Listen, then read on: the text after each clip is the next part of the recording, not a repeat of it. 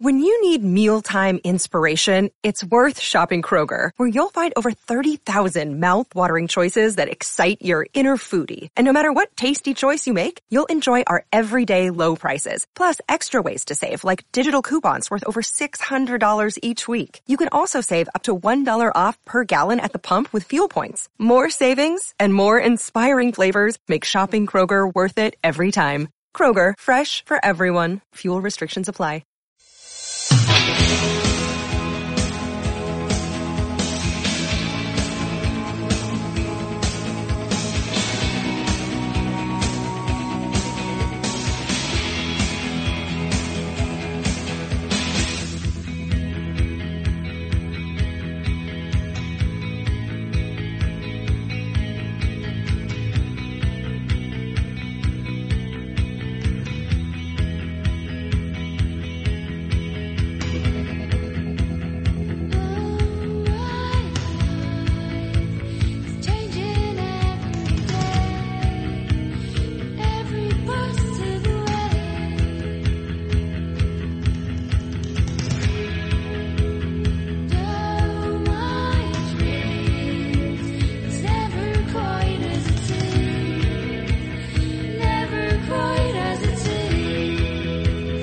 we're talking all morning long about best dressed. My wife did not like my outfit on Fox News. This No. week, Danielle. What did she no. say? Didn't like it. Uh, most people loved it. She didn't like it. It was certainly not your conservative everyday outfit. I, I, I admit that. Uh, so we started talking about best dressed people. Andrew has been on the top 10 best dressed list. And then I get this from uh, the great Peter King. This is unbelievable. This uh, reads the celeb that New York women most want to sleep with. Okay? Yeah. On top of the list at 11%, Derek Jeter. Okay. Number two on the list at 10%, a guy near and dear to Peter, Jon Stewart. Right. Douchebag. Number three on the list, because remember it's 2020. Yeah. Or 22, I should say, and lesbians count. Angelina Jolie. All right. Okay. 8%, and third on the list, tied at 8% with Angelina Jolie. You're not going to believe this. Congressman Peter King. Tied with Angelina Jolie. yes. For the Peter pe- King. Yeah, right behind Derek Jeter and Jon Stewart for the person that women want to sleep with the most in New York. Were the seven people polled uh, like a Must have been past Rosemary, his girlfriend or wife. something like that? Or now listen, he's a very handsome and debonair guy, and uh, need I say, brilliant and a tremendous politician for the better part of four decades. Here he is, the very sexy Peter King. That's uh, quite a list you've got there, Peter. Yes, uh, thanks for uh, you know making that known. I didn't want Giuliani getting all the credit for being the best dressed guy. He and Hillary Clinton, you know. Well- but actually, in all honesty, that, that was taken about five years ago or so, and I just had a, that photo. I thought I sent it to you. It was on Fox News. They did the uh, this poll. I have no idea why I, ended up that low, but uh, in any event, you know, that, was, that poll low was was obviously done before. I became a celebrity on Bernie and Sid. Now I would think I'm probably off the charts. you probably are off the charts. At 8:40 every Wednesday, they just. Uh, I'm sure women are going to be chasing me all over the place. Peter King on the best undressed. Yeah. Oh, hey now. You know, you kind of joke around about being a celebrity on, on the Bernie and Sid show, but you have uh, told me and Bernie time and time again you'd be at a 9/11 event, you'd be at a funeral, you'd be at some event for some veteran on Long Island. All these like major deals, and um, right away somebody will walk up and say, "Sid and Bernie, how cool are those guys in real life?" Yeah, and I'm sure Andrew sees this also. Appearing, uh, all kidding aside, on your show, so many people listen to it, so many people follow it, and I can go almost. Uh, I would say any event I go to, even just go to a ball game, going to Citi Field. You go, hey, how you on Bernie and the other day? You know, uh, what's Sid really like? How is Bernie? That type thing. No, people do really listen to your show. It's different. It's uh, again, it uh, cuts into what is really New York, and it does it in a intelligent but yet uh, everyman type of uh, conversation back and forth. It represents real, you know, real people. We're not talking about uh, elitists here. We're not talking about people who are just rebels who can't get along with the rest of the world and they're misfits. Talking about people are out there who can be successful, are doing a good job, but yet can relate to what's happening every day, day in and day out. Know what's wrong with the city. Know what's wrong with the state. So no, you guys are doing a great job, Andrew. You're doing a great job today. A lot better than that guy that's on at three o'clock every day. well, you you've only known that guy for about 150 years right now, right? Didn't you guys that. sit with Lincoln or Yeah, something that- like that? Is that what it is? yeah, we met uh, in 1967, and uh, no, again, he's been a great friend. And again, we've gone over this a million times before. But literally, if one person can have saved the greatest city in the world, it was Rudy Giuliani who saved New York. I mean, it's uh, again, you, you can never, ever, ever, you know, push that aside. That is something that Well- should be foremost in people's minds. Well, I'm going to give him a little hell because he's never been on a list like you were on right there, first and foremost. But I, I have to say, you're absolutely right about Bernie and Sid. When I was going around on the campaign trail, so many times I'd hear, we heard, we heard you on Bernie and Sid and, and so many times on WABC. And that's what tonight's celebration is about. 100 years of WABC and going from, you know, the, uh, the incredible broadcast. And I believe the World Series was the first thing that they actually broadcast on WABC, if I'm not mistaken, Oh, the Babe Ruth years one. ago, right? Yeah, Yeah, Babe yeah, Ruth World yeah. Series uh, all the way into present day and Bernie and Sid, and it, it truly is amazing. And Peter King, I know you were there to listen to every single second of those hundred years. Yeah, especially when Babe Ruth came up, I was really Yeah. excited about that. and your father really was. yeah, he was. Oh my God! He's a Yankee fan. He Yeah. was really carrying on. He was there. Uh, by the way, Bo Dietl checks in. He says, "Hey, uh, Sid, Peter, and Andrew. New York Times Magazine named me as the best dressed New Yorker in the 1990s and early 2000s with pictures. I can see that. Bo's a great dresser, great dresser. But that, but we can tell that's obviously when the New York Times obviously went to fake news. We figured out the mo- the turning point was at that moment right That's there. funny. We figured That it out. is funny. Giuliani from downtown. uh, we've been talking a lot about um, Sunday, uh, 9-11. No, Obviously, the Giuliani family, Andrew, his father. That's a day that uh, they just won't ever forget. Not, none of us will, but certainly they were involved that day. Uh, you were too, Peter. Take us back to that day as we get ready to commemorate 21 years on Sunday. Yeah, no one has a monopoly on grief, but I mean, all of us have different uh, stories what happened that day.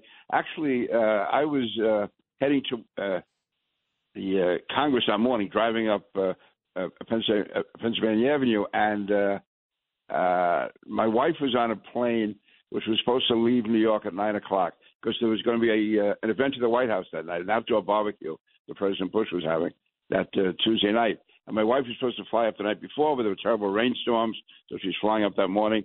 And as we're uh, driving up, I hear over the radio that a small plane has crashed into the World Trade Center. And I, again, I didn't think that much of it. And then uh, as I'm walking into the building, I hear people talking about it. And then uh, as I walk into my office, and there's a TV right as you walk in, you look at it, I see a plane hitting the World Trade Center. And I'm saying to myself, oh, that's a pretty big plane. I guess they have it on video. I thought that was the first plane that hit. Then you realize that was the second. And now I'm trying to find out uh, where's my wife because she was on a plane that was due to be leaving LaGuardia at nine o'clock that morning. And uh, we're calling, I guess it was Delta or U.S. Air, I forget which now. And they said, well, we can't really say, we can't disclose anything. So right away, you, uh, you're thinking the worst. And it took us about a good half hour. I'm calling my wife and calling my wife. The phone's going to uh, voicemail. And then finally, she calls me like at I don't know nine thirty, whatever time it was, and she says, uh, "What's going on here?" You know, they tell us they've taken the plane back to the runway, I, uh, back to the uh, airport. I said, "Don't you know what happened?" She had no idea. They didn't know because in those days people didn't have cell phones on the planes or anything. They didn't have them on. And so, uh, and I told I said, "You know, we're at war." I heard myself saying that, and then I guess other people were making phone calls on the plane also as they were getting off, and you hear all these people screaming on, on the plane. And then my son was working at the Commerce Department, and there was a story out that a bomb had gone off at the Commerce Department, which turned out to be untrue, but all the phones were down, so I couldn't get hold of him. And then my son, he worked just three, uh, my son-in-law worked three blocks north of the World Trade Center, and we couldn't get hold of him. So for like a period of a few hours, my wife, my uh, son, and my son-in-law, you know, we didn't know where they were. And then it shows how limited your brain is at a certain time. Once I found out they were all okay, I figured everybody's okay. Now you think, okay, good, I- thank God it's fine. Then you realize, wait a minute, there's thousands of people in that building. And as the day went on, and the next few days, I'm sure Andrew recalls this, you just heard person after person that you knew that they were killed, they were missing. And actually, the first time I came across Rudy that week, we actually met face to face uh, that week, was I was uh, when President Bush flew down to Ground Zero on that Friday. And uh, I saw your father. I was talking to him, and uh, then again the next morning uh, we went to the uh, funeral for Pete Ganci. Father had just been Yeah. at uh, uh, Father Judge's funeral, and they, he was being uh, helicoptered out to uh, uh, Bethpage, I guess it was, a Farmingdale for the funeral of Pete Ganci, was the chief of the uh, fire department. So they asked me to go meet your father where the helicopter was coming down, and we would walk toward the church, and there was uh, hundreds and hundreds of people uh, all lined up. So anyway, I realized at that moment your father had no idea of the impact he was having. I said, Rudy, you got to keep it up. Well, you know, what do you mean? He he was really unaware of what was going on around him. He was just so focused, laser focused. He, he, he had no idea the whole world was talking about him. That everyone was that he had become the face of the uh, comeback from 9/11. And then uh, again, unfortunately, we saw each other too many times at funerals over the next, uh, you know, September, October, November. Even you know they were finding body parts into the following April and May. You know, going to funerals for them.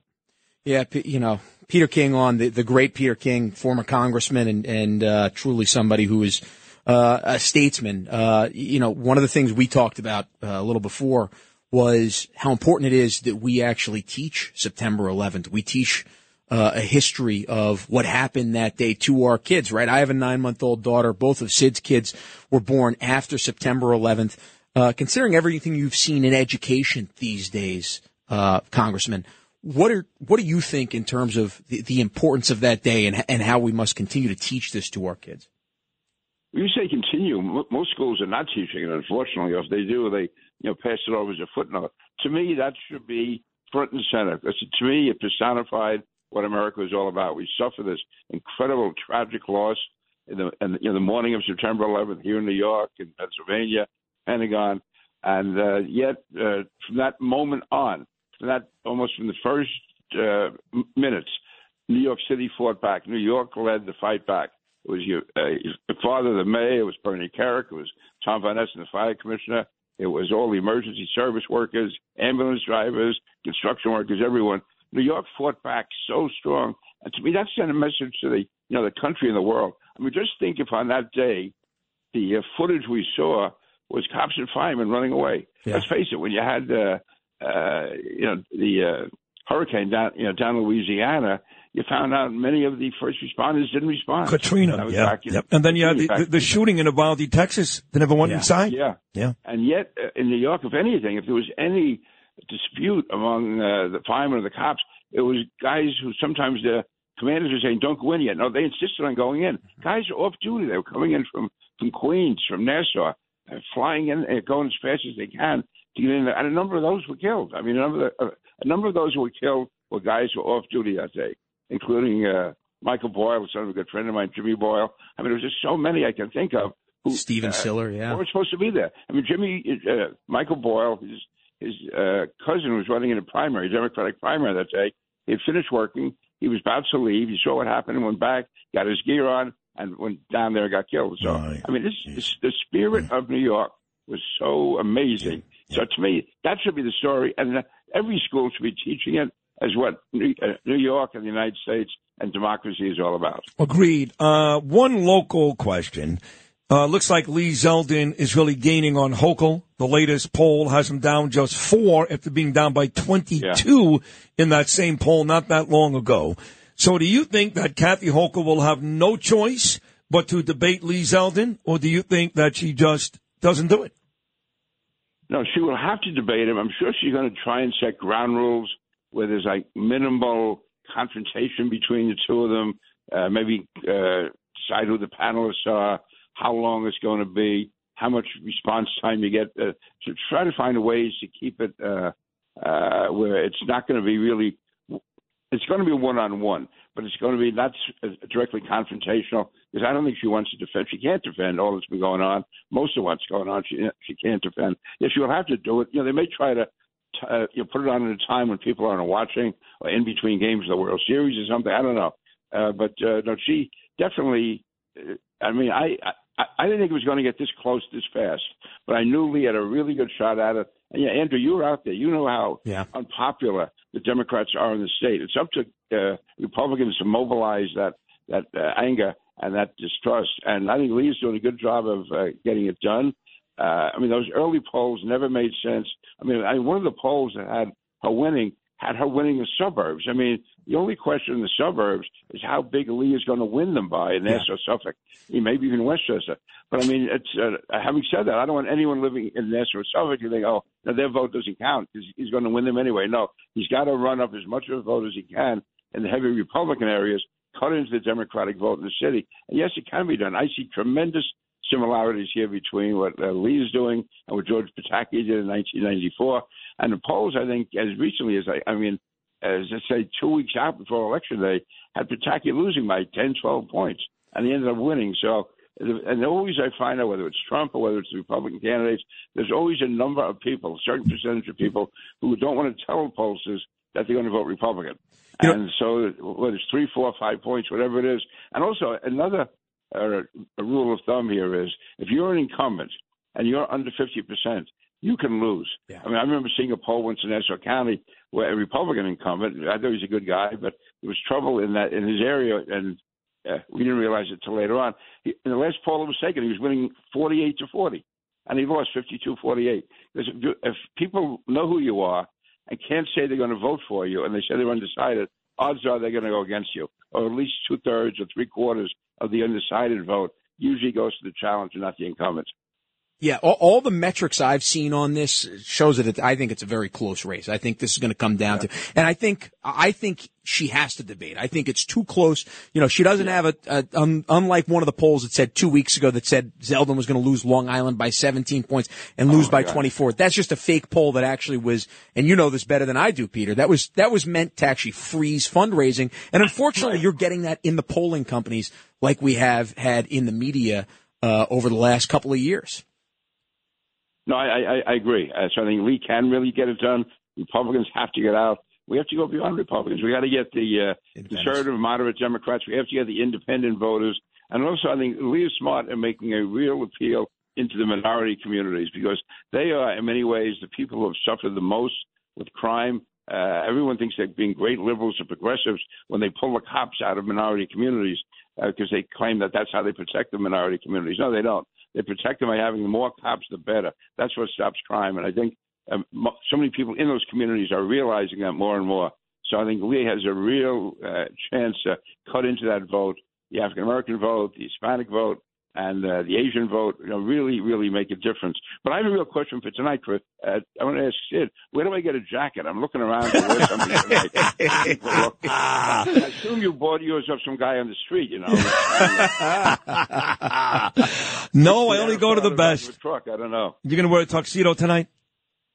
No, no good. Not, no, thank I'm God. Not. Good. Don't don't do that. I'm, I'm going to wear my drunk Catsimatidis tie. I mean, unlike you guys, I'm not a real uh, close horse. People never pay attention to why they wear. You don't need to be. You, you're right behind Derek Jeter and Jon Stewart as the sexiest guy in New yeah. York City. You don't need to be. Look at you. You're beautiful. But whenever I wear John Catsimatidis red tie, people come up to me and tell me like what great taste I have. So uh, there you go. I'll, I'll, be wearing that tonight. Well, we can't wait uh, to see you tonight. Yep.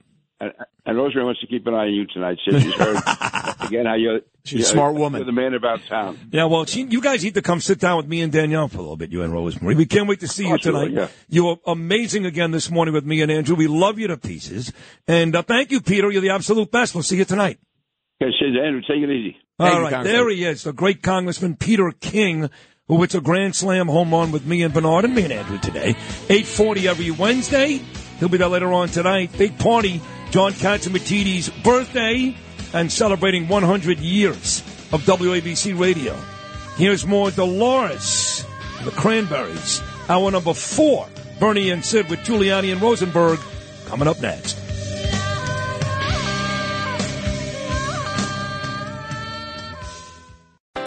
Accident, trust Gabo Law, personal injury and medical malpractice attorneys with decades of experience who will provide the attention you deserve and deliver the best possible results in the shortest amount of time. Gabo Law has recovered millions for their clients and they will be able to help you. But don't take our word for it. Read their five-star reviews from former clients on Google, Avvo, and Facebook. Call Gabo Law today. 800-560-0214 for a free consultation or email them at info at gabolaw.com. That's G-A-B-O law.com. Gabo Law, where winning is no accident.